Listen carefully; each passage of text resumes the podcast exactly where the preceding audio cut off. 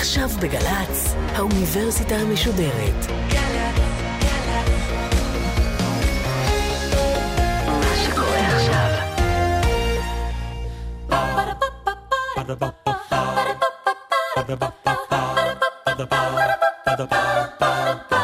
האוניברסיטה המשודרת מציגה מבוא ל עם מאיה להט קרמן והסמסטר שפה והפעם שיחה עם הדוקטור דניאל דור ראש החוג לתקשורת באוניברסיטת תל אביב על האבולוציה של השפה עורכת ראשית מאיה גאייר שלום לכם.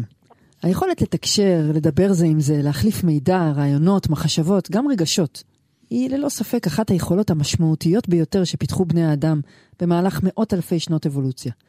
השפה היא אחד הדברים המרכזיים בחיינו, היא כלי כל כך שימושי, כל כך טבעי, עד שאנחנו מתקשים לזכור שהיא בכלל שם. אבל הנוכחות שלה וההשפעות שלה ניכרות כמובן בכל. את הסמסטר הקרוב נקדיש לשפה. נשאל איך היא פועלת במוח שלנו, נבקש להבין איך אנחנו רוכשים אותה. ניגע מן הסתם בפילוסופיה של השפה, נעסוק בקשר שבין שפה וטכנולוגיה, ונקדיש זמן גם למקרה הייחודי של העברית. כל זה על קצה המזלג, והיום בפרק הפתיחה שלנו ננסה להבין איך נוצרה שפה ומהי בכלל שפה. כדי לענות על השאלה הזו, נמצא איתנו דוקטור דניאל דור, בלשן, חוקר תקשורת וגם ראש החוג לתקשורת באוניברסיטת תל אביב. שלום לך, דוקטור דור. שלום רב. אז לפני הכל, מהי בכלל שפה? לפני שניכנס לשאלות העמוקות ביחס למהות של השפה, אני חושב שאנחנו צריכים להתחיל באיזה רמה תיאורית. אה, אנחנו כבני אדם משתמשים בכל מיני צורות תקשורת. אנחנו מחייכים אחד לשני, אנחנו משתמשים בגוף אה, וכן הלאה. אה, יש לנו מערכת תקשורת אחת שהיא ייחודית, שכנראה יש רק לנו אותה, לבעלי חיים אחרים אין אותה. והיא כוללת לקסיקון מאוד מאוד גדול של מילים. ושל ביטויים, אה, והיא כוללת חוקי תחביר וכל מיני סוגים של דברים כאלה שהם מאוד מאוד מורכבים, ובאמצעותה אנחנו מסוגלים אה, להעביר אחד לשני מסרים מסוגים שאמצעי תקשורת אחרים לא מסוגלים להעביר. אני יכול לספר לך מה היה פעם, אה, מה שמאוד קשה באמצעות חיוך לעשות. אה, אני יכול לדבר איתך על התוכניות שלי לעתיד. אנחנו יכולים להשוות תפיסות עולם, לשוחח בינינו, לתת עצות אחד לשני, לשאול שאלות. זה אוסף שלם של התנהגויות. שמתאפשרות על ידי המערכת הייחודית הזאת שנקראת שפה. שתינוקות רוכשים אותם בגיל מאוד מאוד צעיר, ושאנחנו משתמשים בהם אה, באופן מאוד מאוד מכריע בחיי היום-יום שלנו. וכאן מתבקש לשאול את השאלת כל השאלות שכנראה תוכל לתת לי עליה כמה תשובות, mm. והיא שפה או משהו ביולוגי אישי, או משהו חברתי בין אחד לשני? זאת אחת משתי המחלוקות הגדולות שיש היום בתחום. המחלוקת הזאת נוגעת לשאלה איפה אנחנו רוצים אה, לסמן לעצמנו את המהות של השפה. הרי ברור שכל אחד מאיתנו מחזיק בתוך הראש שלו שפה, כי אחרת לא היינו יכולים לדבר. וגם ברור שהשפה יש לה תפקיד חשוב מאין כמוהו ברמה החברתית. שאלת המהות נוגעת לשאלה באיזה משני המקומות האלה אנחנו רוצים להגיד, שם נחתכים הדברים. תפיסה אחת שהבלשן נועם חומסקי אה, אחראי עליה, אה, בנה אותה, אולי אפילו המציא אותה לפני קצת יותר מחמישים שנה, אומרת שהשפה היא קישור קוגניטיבי אינדיבידואלי. כלומר, המוח שלנו בנוי באופן שמאפשר לנו להשתמש בשפה, והעובדה שאת ואני עכשיו מתקשרים, אה, היא פונקציה של העובדה שלי יש שפה בראש ולך יש שפה בראש, ואז אנחנו מסוגלים לתקשר. וכך נולדנו? אוקיי, ואז בתוך העמדה הזאת, יש עוד מחלוקת מאוד מאוד גדולה, וצד אחד שלה הוא שוב פעם נועם חומסקי, אה, שהוא אומר, כן, כך נולדנו. המוח שלנו אה, מרושת, מאורגן מראש. באופן גנטי, כך שאנחנו מתקשרים. וזה אומר, בין השאר, שישנו איזשהו בסיס משותף לכל השפות, שיושב ברמת עומק מסוימת בתוך המוח של כל אחד מאיתנו, של כל אחד מבני אדם בעולם, אלא אם כן יש לבן אדם הזה בעיה מוחית ספציפית. והיכולת הזאת, מה שהוא קורא הדקדוק האוניברסלי הזה, הוא זה שמאפשר לכל בני אדם, בסופו של דבר, ללמוד את השפה הספציפית שבתוכה הם נולדים. העמדה השנייה בתוך התמונה הקוגניטיבית הזאת אומרת לא, המוח שלנו הוא פשוט מכונת למידה מאוד מאוד משוכללת, ומה שבני אדם מסוגלים לו, בניגוד לבעלי חיים אחרים, כאשר הם נולדים לתוך סביבה דוברת, לרכוש את השפה שיש מסביבם, להצליח לפצח את החידה הזאת של השפה, כי השפה היא מערכת מאוד מורכבת, ללמוד אותה זה לא פשוט, ולהגיע בסופו של דבר למצב שהמוח שלהם כולל את השפה. אפשר לחשוב על זה כמו ההבדל בין אה, תוכנת דוס כזאת שבאה עם המחשב, לבין אה, תוכנה שאנחנו מורידים למחשב. שהותקנה עליו. שהותקנה עליו, אוקיי? הותקנה עליו על ידי הסביבה. זאת המחלוקת הגדולה בתוך התפיסה האחת שהיא התפיסה הקוגניטיבית. הגישה השלישית אומרת שצריך להתייחס לשפה לא כמו אל תוכנה שנמצאת בתוך מחשב אינדיבידואלי, אלא צריך לחשוב על השפה בערך כמו שאנחנו חושבים על רשתות חברתיות, כמו שאנחנו חושבים על פייסבוק. את לא יכולה להסביר את פייסבוק על פי מה שקורה במחשב האחד שיש לך בבית. את צריכה להבין את הרשתיות החברתית שלו. המחשב האחד בבית הוא בסך הכל end user, משתמש קצה. על פי התפיסה הזאת, אנחנו כבני אדם, המוחות שלנו הם משתמשי קצה. מאוד חשוב לשאול איך אנחנו מסוגלים להיות משתמשי קצה, מה יש לנו בראש. אבל המהות של השפה היא בעולם החברתי, היא נבנית מראש כדי לאפשר לנו לתקשר בצורה מאוד מאוד מסוימת, ובסופו של דבר היא מעצבת את המוחות שלנו לשיטתה. כלומר, אנחנו, מי שאנחנו כאינדיבידואלים, בגלל שהשפה ברמה החברתית הפכה אותנו לכאלה. אוקיי, okay, אז אם אפשר לשים את זה רגע על timeline, על קו, אז חומסקי יהיה הגישה הבסיסית והראשונה, ובינתיים האקדמיה התפתחה לגישת 2.0? חומסקי הוא בעצמו לא גישה 1.0, כי היו גם גישות לפני כן. לאורך המון המון שנים, אה, מיוון העתיקה ומחוקרי הסנסקריט שלפני 2,500 שנה, רוב העיסוק בשפה היה האינטלקטואלי. היה עיסוק, אבשלום קורי נניח. מה זה אומר? אה, התעסקו בעיקר בשאלה איך נכון לדבר, איך צריך לדבר. הייתה איזה מין עמדה... האסתטיקה של השפה באיזה אופן. גם האסתטיקה, גם התקניות שלה, גם המקובלות שלה, כלומר, אה, איך אני אמור לדבר כדי ש... הדברים שלי יהיו הכי בהירים. מתישהו באמצע המאה ה-19 אה, הייתה התחלה מסוגים שונים של ניסיונות לדבר על השפה בתור אובייקט של מחקר מדעי, שזה לא אותו דבר, זה להסתכל על מה שיש, לא על איך זה צריך להיות. וזאת אה, נקודה שאנשים הרבה פעמים מתקשים איתה, היא נוגעת להם רגשית במקומות אה, קשים, אבל אם למשל בעברית היום, ב-2017, כבר הרבה שנים, אנחנו מתבלבלים הרבה, מה שנקרא, בין זכר ונקבה בשיטת המספר, ואומרים שלוש ילדים, ואומרים כל מיני כאלה דברים. העמדה המסורתית ההיא אומרת, זה לא בסדר, צריך להגיד שלושה ילדים. יש תקנון וצריך לעמוד בו. העמדה המדעית, קודם כל רוצה לדעת כמה אנשים בסביבה הזאת אומרים שלוש ילדים וכמה אומרים שלושה? מה הגילים שלהם? איפה הם גרים? למה הם אומרים את זה ככה? האם הם מפסידים משהו ברמת התקשורת? אבל זה עדיין במדעי החברה. מתי השאלה הזאת הפכה להיות uh, של המדעים היותר מדויקים? אין פה עניין של עדיין מדעי החברה. בתקופה של סוף המאה ה-19, אנשים התחילו להתעסק בכל מיני סוגים של שאלות, אני אומר, בין השאר, mm-hmm. מכיוון שהתגלו המון שפות בעולם, רחוקות מהעולם האירופאי שחשב שהוא מרכז העולם ו- וכן הלאה, והשפות האלה היו שונות, מוזרות, מעניינות. כל זמן שאת חושבת במושגי מה טוב, מה רע, את יכולה להגיד, אלה שפות של עמים פרימיטיביים, הן לא מעניינות אותנו. ברגע שאת מתחילה להסתכל על זה באופן מדעי, את אומרת, יש כאן רב גוניות נורא גדולה, מה עושים איתה, איך מסבירים אותה, וכן הלאה. אבל מתי מתחילים לשאול את השאלה איפה זה נמצא במוח או בגוף? כשחומסקי הגיע באמצע המאה ה-20, אה, הוא לקח את השאלה הזאת והעביר אותה אל תוך המוח. זה חולל מהפכה אה, במובן הזה שאנשים יפנו את תשומת הלב שלהם לתהליכים הקוגניטיביים שאנחנו עוברים בזמן שאנחנו מדברים. כלומר, מעבר לשאלה של איך אנחנו רוכשים את זה וכן הלאה. המהפכה הזאת עדיין איתנו, הגישה הזאת עדיין גישה בולטת, שולטת בעולם האקדמי? הגישה, שוב פעם, תלוי על מה אנחנו מדברים. אם אנחנו מדברים על עצם הרעיון של ידע מולד לשוני, להערכתי הגישה הזאת אה, בשלבי אה, גסיסתה האחרונים, זה לא מה שתשמעי מאנשים שעדיין מאמינים בה, וזה בסדר גמור, אנחנו בוויכוח. אנחנו מניחים שאתה כמובן אינך תומך בה. אני ממש ממש לא תומך בה. אה, אני יכול להגיד בשתי מילים, שתי התפתחויות חשובות מכל החמישים שנה האחרונות, שהופכות את הגישה של חומסקי בכל מה שנוגע למולדות של שפה למאוד מאוד מאוד אה, מוטלת בספק, אם לדבר במילים עדינות. אה, קודם כל, כל הרעיון היה מבוסס על זה שכנראה שאנחנו צריכים שהידע הלשוני יהיה מולד, כי אי אפשר ללמוד את המורכבות העצומה הזאת של השפה.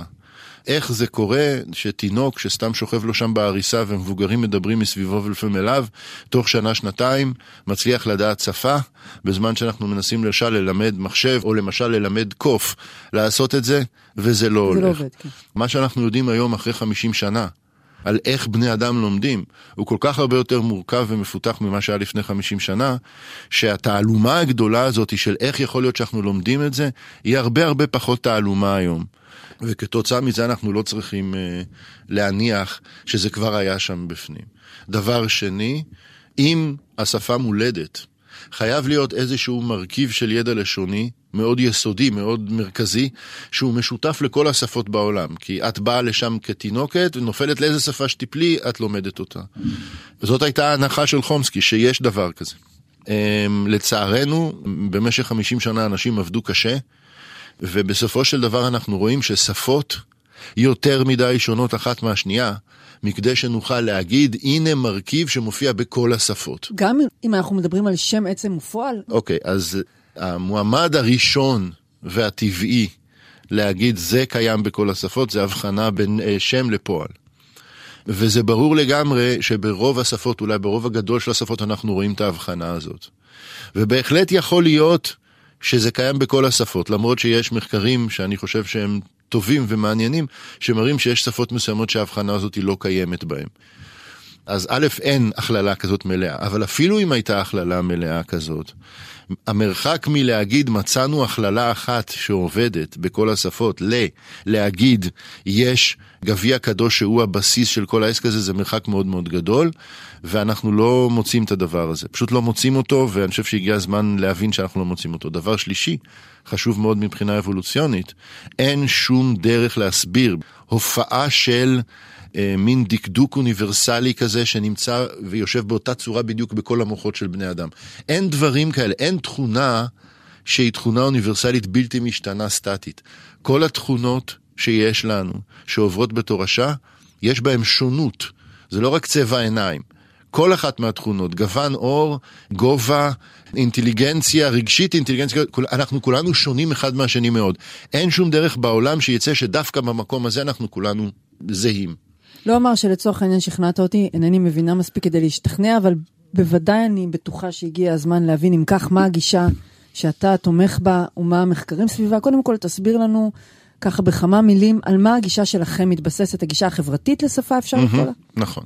הגישה החברתית לשפה אה, אומרת כמה דברים. קודם כל היא אומרת שהשפה היא כלי תקשורת, היא מכשיר תקשורת. אני קורא לה טכנולוגיה תקשורת אפילו. קודם כל זה אומר שהיא לא תכונה של המוח האינדיבידואלי, אלא היא משהו שהמצאנו אותו. המצאנו אותו לאורך הרבה דורות, פיתחנו אותו והשמשנו אותו ושינינו אותו, כמו שאנחנו עושים עם כל טכנולוגיה. והטכנולוגיה הזאת עברה מתרבות לתרבות ובסופו של דבר השתלטה על כל העולם. אין הבדל במובן הזה בין שפה לבין פייסבוק, לבין אה, מכשיר הפקס, לבין מכשיר הטלפון. זה מכשיר שאנחנו פיתחנו אותו כבני אדם. גם הוא... נביחות הן מכשיר אבל. אז לצורך העניין לא, בגלל שכאשר את מסתכלת למשל על נביחות של כלבים, הם לא צריכים להגיע ביניהם להסכמה חברתית על משמעות הנביחה כדי להשתמש בנביחה. הם נובחים. אנחנו, כאשר אנחנו אה, למשל מתקשרים באמצעים אה, גופניים, אה, דומים הרבה יותר לכלבים והנביחות שלהם שם. השפה היא משהו שאנחנו בונים אותו ובונים אותו כבר מאות אלפי שנים, והוא גדול מאיתנו כאינדיבידואלים, אפשר להסביר אותו רק ברמה החברתית, רק על קבוצות של אנשים, לא על בן אדם אחד. אם היה בן אדם אחד לא היה שום משמעות לשפה, אין משמעות לשפה, כי שפה זה משהו שנמצא בין אנשים, לא בתוכם. זה כמו פייסבוק, זה כמו אה, אה, רשת חברתית. שיש לה את הכללים וההיגיון שלה, היא מאפשרת לנו לעשות משהו שלא היינו מסוגלים לעשות בלעדיה. באמצעות רק מה שיש לנו בראש כשלעצמנו, היא מרכיב נורא נורא חשוב בחיים החברתיים שלנו, וכתוצאה מזה היא בסופו של דבר גם מעצבת לנו במידה רבה את המוח. כלומר, זה לא שיש שפה כמו שהיא נראית בגלל איך שהמוח שלנו הוא, אלא המוח שלנו הוא כמו שהוא, בגלל שהשפה באופן חברתי יצרה לנו חיים מסוג מסוים. ומתי כל זה מתחיל okay. להערכתכם? כאשר uh, את מסתכלת על האנשים שאומרים השפה היא קישור קוגניטיבי מולד, התמונה האבולוציונית שבאה עם זה היא קודם כל משהו שקרה לפני מעט זמן, אנשים מדברים על 50 אלף שנה, על משהו שקורה עמוק בתוך העידן של הומו ספיאנס, המין שלנו. אה, הנה התפתחנו למצב שאנחנו חיות כל כך חכמות עם היכולות האלה והאלה, פיתחנו שפה, השפה יצאה מתוך המוח, ואנחנו אה, המשכנו משם.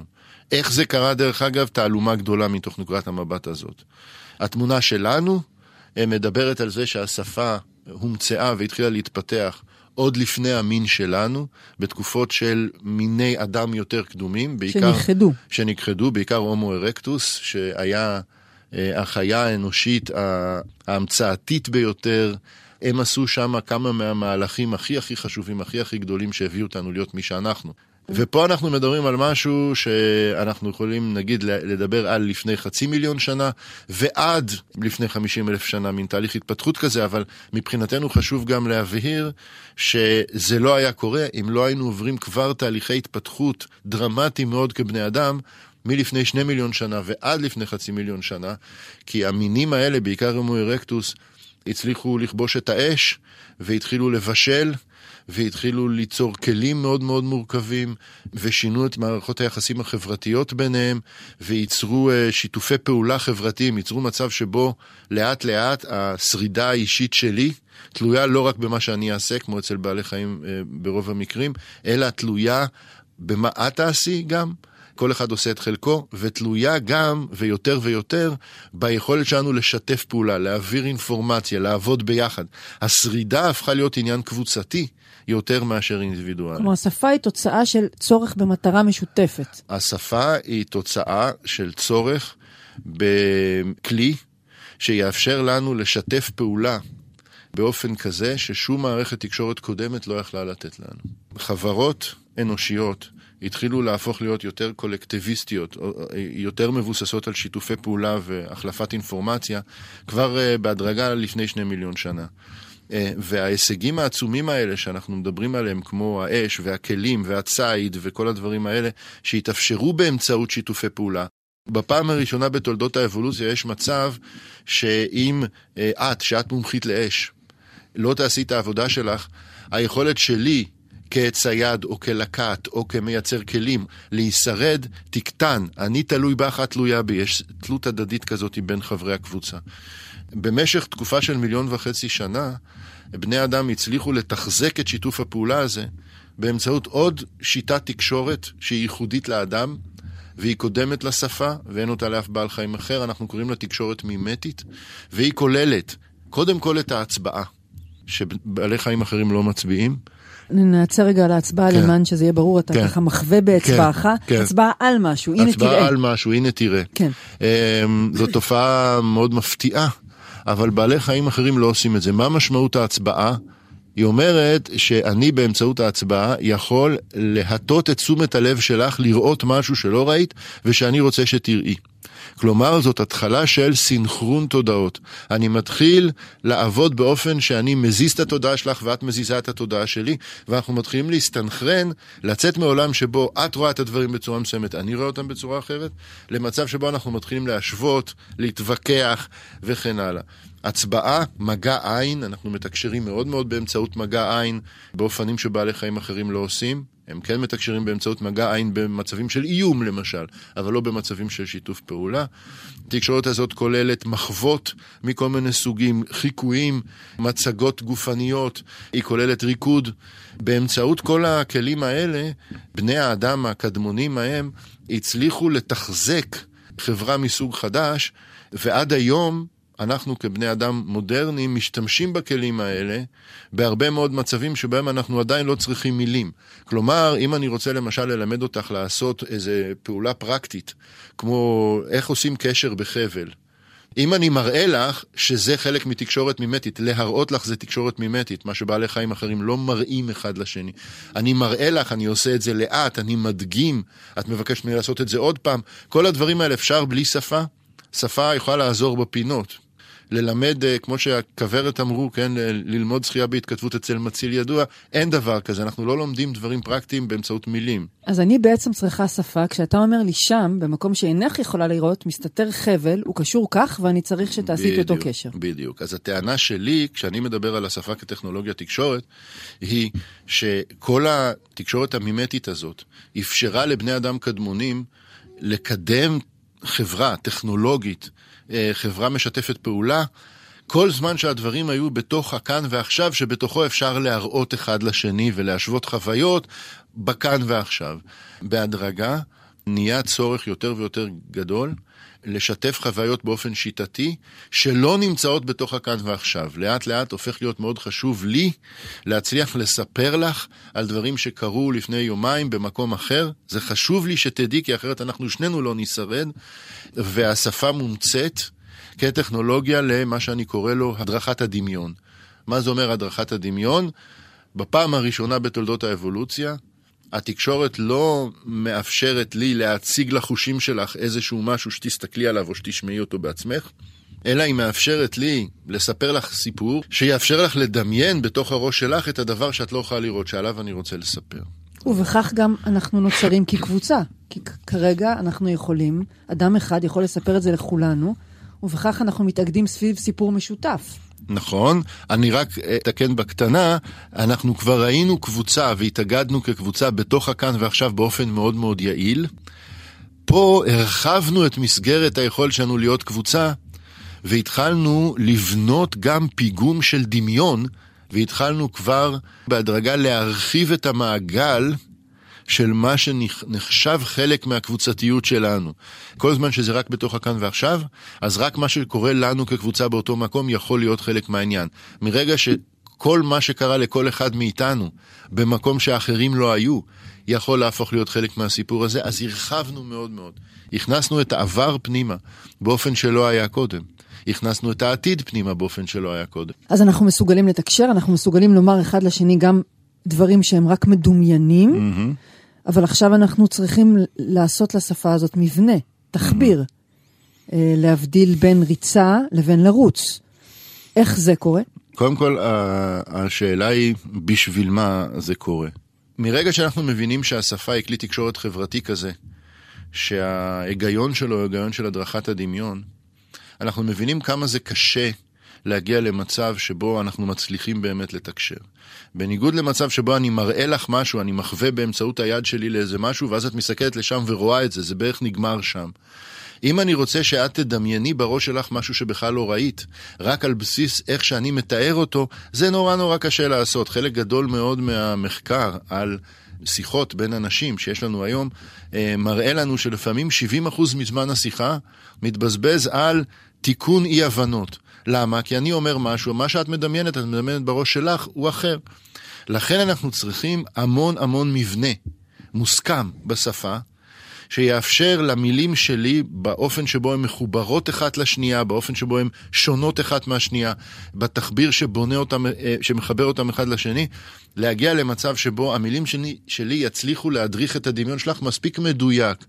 וההערכה שלנו היא שאחרי תקופה די ארוכה שבה אנשים הדריכו אחד לשני את הדמיון בצורות פשוטות יחסית, שעדיין לא דרשו מורכבות במבנה, בשלב מסוים, כמו בכל טכנולוגיה, התחיל להידר, התחילו להידרש תוספות. upgrades כאלה, אה, כי אחרת אה, אנשים התחילו יותר ויותר לא להבין אחד את השני. וכל אחת מהתופעות של התחביר, של המורפולוגיה, של הפונולוגיה, הן בעצם תופעות שנבנו בהדרגה אבולוציונית כדי למנוע אי-הבנה, כדי לאפשר תקשורת ברמה יותר גבוהה. זה מסביר כמובן שאם במערה אחת אתה ממציא לעצמך, מערה במובן הרחב כן, ביותר, ברור. תחביר, mm-hmm. קשר בין המילים מסוג mm-hmm. אחד, במערה אחרת, בדיוק. הוא יהיה שונה לחלוטין. כן. מרגע כן. שנפטרנו מהצורך להגיד שיש דבר אחד משותף לכל השפות, אנחנו נותנים לכל קבוצה חברתית לרוץ עם ההמצאתיות שלה, ואנחנו מקבלים שפות מאוד שונות. אם אנחנו מבינים ככה את הדינמיקה של האבולוציה של השפה ברמה החברתית-תרבותית, כמו שתיארתי עכשיו, זה נותן לנו גם מפתח חדש להבין איך בסופו של דבר המוח שלנו הפך להיות מוח שמתאים לשפה. הסיפור שאנחנו מספרים היום, שמבוסס על תפיסות אבולוציוניות חדשניות, אומר, מרגע שאנחנו נמצאים בתוך קבוצה, שבה השפה מתחילה להיות בעלת ערך, זה מתחיל להיות חשוב בקבוצה לדעת להשתמש בשפה כמו שצריך.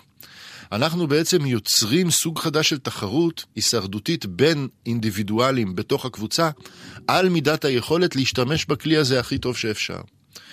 ואנחנו יוצרים מצב שבו אם הרמה הלשונית שלנו כרגע היא במקום מסוים, יהיו אינדיבידואלים שלא יצליחו להשתתף. הם לא יצליחו להשתתף, יכולת ההישרדות שלהם תרד, ובסופו של דבר בהדרגה יש לך אנשים עם כישורים לשוניים יותר גבוהים, הם יכולים לפתח הלאה את השפה. אנחנו נכנסים לספירלה כזאת, מהספירלה הזאת בסוף אנחנו יוצאים עם מוח שהוא בעל כישורי שפה.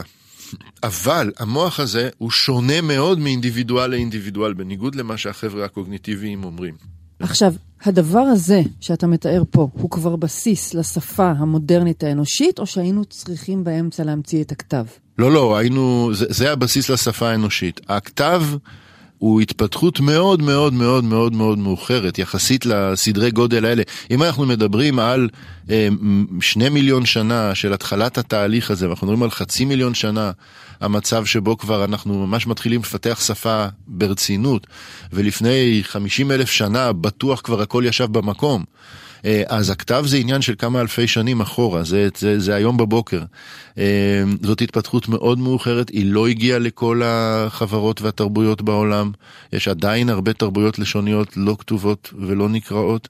אה, הדבר הזה שינה הרבה דברים בתרבויות הכותבות, אין שום ספק. לקח את הדברים עוד צעד אחד גדול קדימה.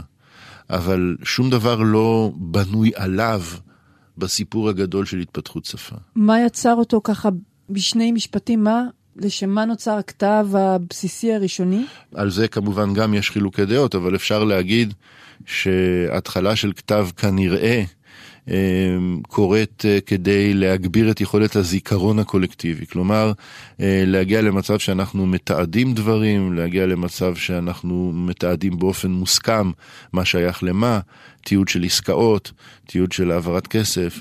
אה, תיעוד של כמויות תבואה, כל מיני סוגים כאלה של דברים, את כבר נמצאת בתוך מהפכת חקלאות, את כבר בעולם לגמרי לגמרי אחר. שונה לחלוטין. בוודאי. רגע לפני שאנחנו מסיימים את הפרק הראשון בסדרה שלנו על שפה, דוקטור דניאל דור, כמה שפות יש היום, להערכתכם? ההערכה היום מדברת על משהו כמו 6,000 שפות בעולם. זה משתנה מדי יום, מסיבה נורא נורא פשוטה, השפות מתות בקצב מאוד מאוד קשה. זה תוצאה של אה, המון המון מהדינמיקות המודרניות שאנחנו נמצאים בתוכן.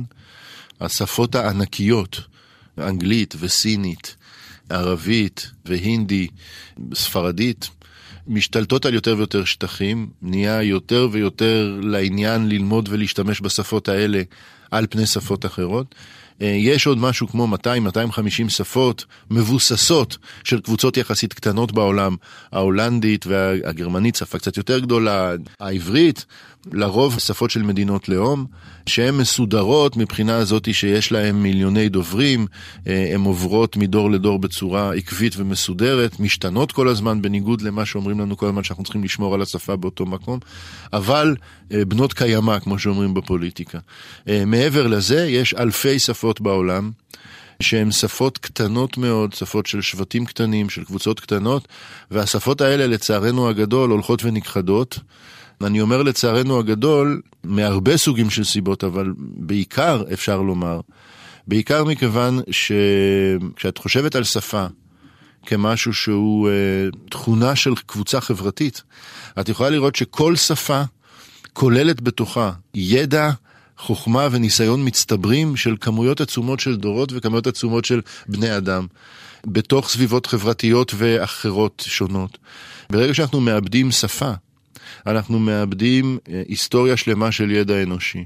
אני מניחה שעל כל הדברים האלה עוד אה, נדבר בהרחבה בפרק הבא, אבל רק כשאלת סיום לפרק הזה, אתה מניח שהייתה אם כל השפות, כמה משפחות של שפות, מה מקובל לחשוב היום בנושא הזה? אנחנו יכולים ללכת אחורה עד רמה מסוימת של כמה אלפי שנה, ואנחנו יכולים לחלק את השפות לכמות מסוימת של משפחות, זה די טריוויאלי. אני הייתי רוצה להניח שהשפה הומצאה לא רק פעם אחת, אלא כמה פעמים, וסביר מאוד להניח גם שכמו כל טכנולוגיה אחרת, אה, בטח היו מקומות שהמציאו שפה ושכחו אותה. התקופה ההיא של אה, נגיד לפני חצי מיליון שנה, הייתה להערכתנו תקופה של ניסיונות לייצר שפה, וקרוב לוודאי שמה שיש לנו היום הוא התוצר של אותם מאמצים שהצליחו. היו בוודאי כנראה גם מאמצים שנכשלו. אנחנו נדבר עוד בפרק הבא על המשך התפתחות השפה, בעיקר בעידן המודרני, עד ימינו, ובינתיים אה, תודה רבה לך, דוקטור דניאל דור. תודה רבה לך.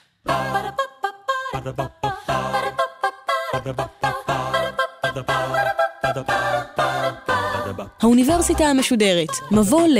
מאיה להט קרמן שוחחה עם הדוקטור דניאל דור, ראש החוג לתקשורת באוניברסיטת תל אביב, על האבולוציה של השפה. עורכת ראשית, מאיה גאייר. עורכות ומפיקות, מיקה נחטיילר ויובל שילר. מפיקה ראשית, אביגיל קוש. עורך הדיגיטל, עירד עצמון שמייר. האוניברסיטה המשודרת, בכל זמן שתרצו, באתר וביישומון של גל"צ, וגם בדף הפייסבוק של האוניברסיטה המשודרת.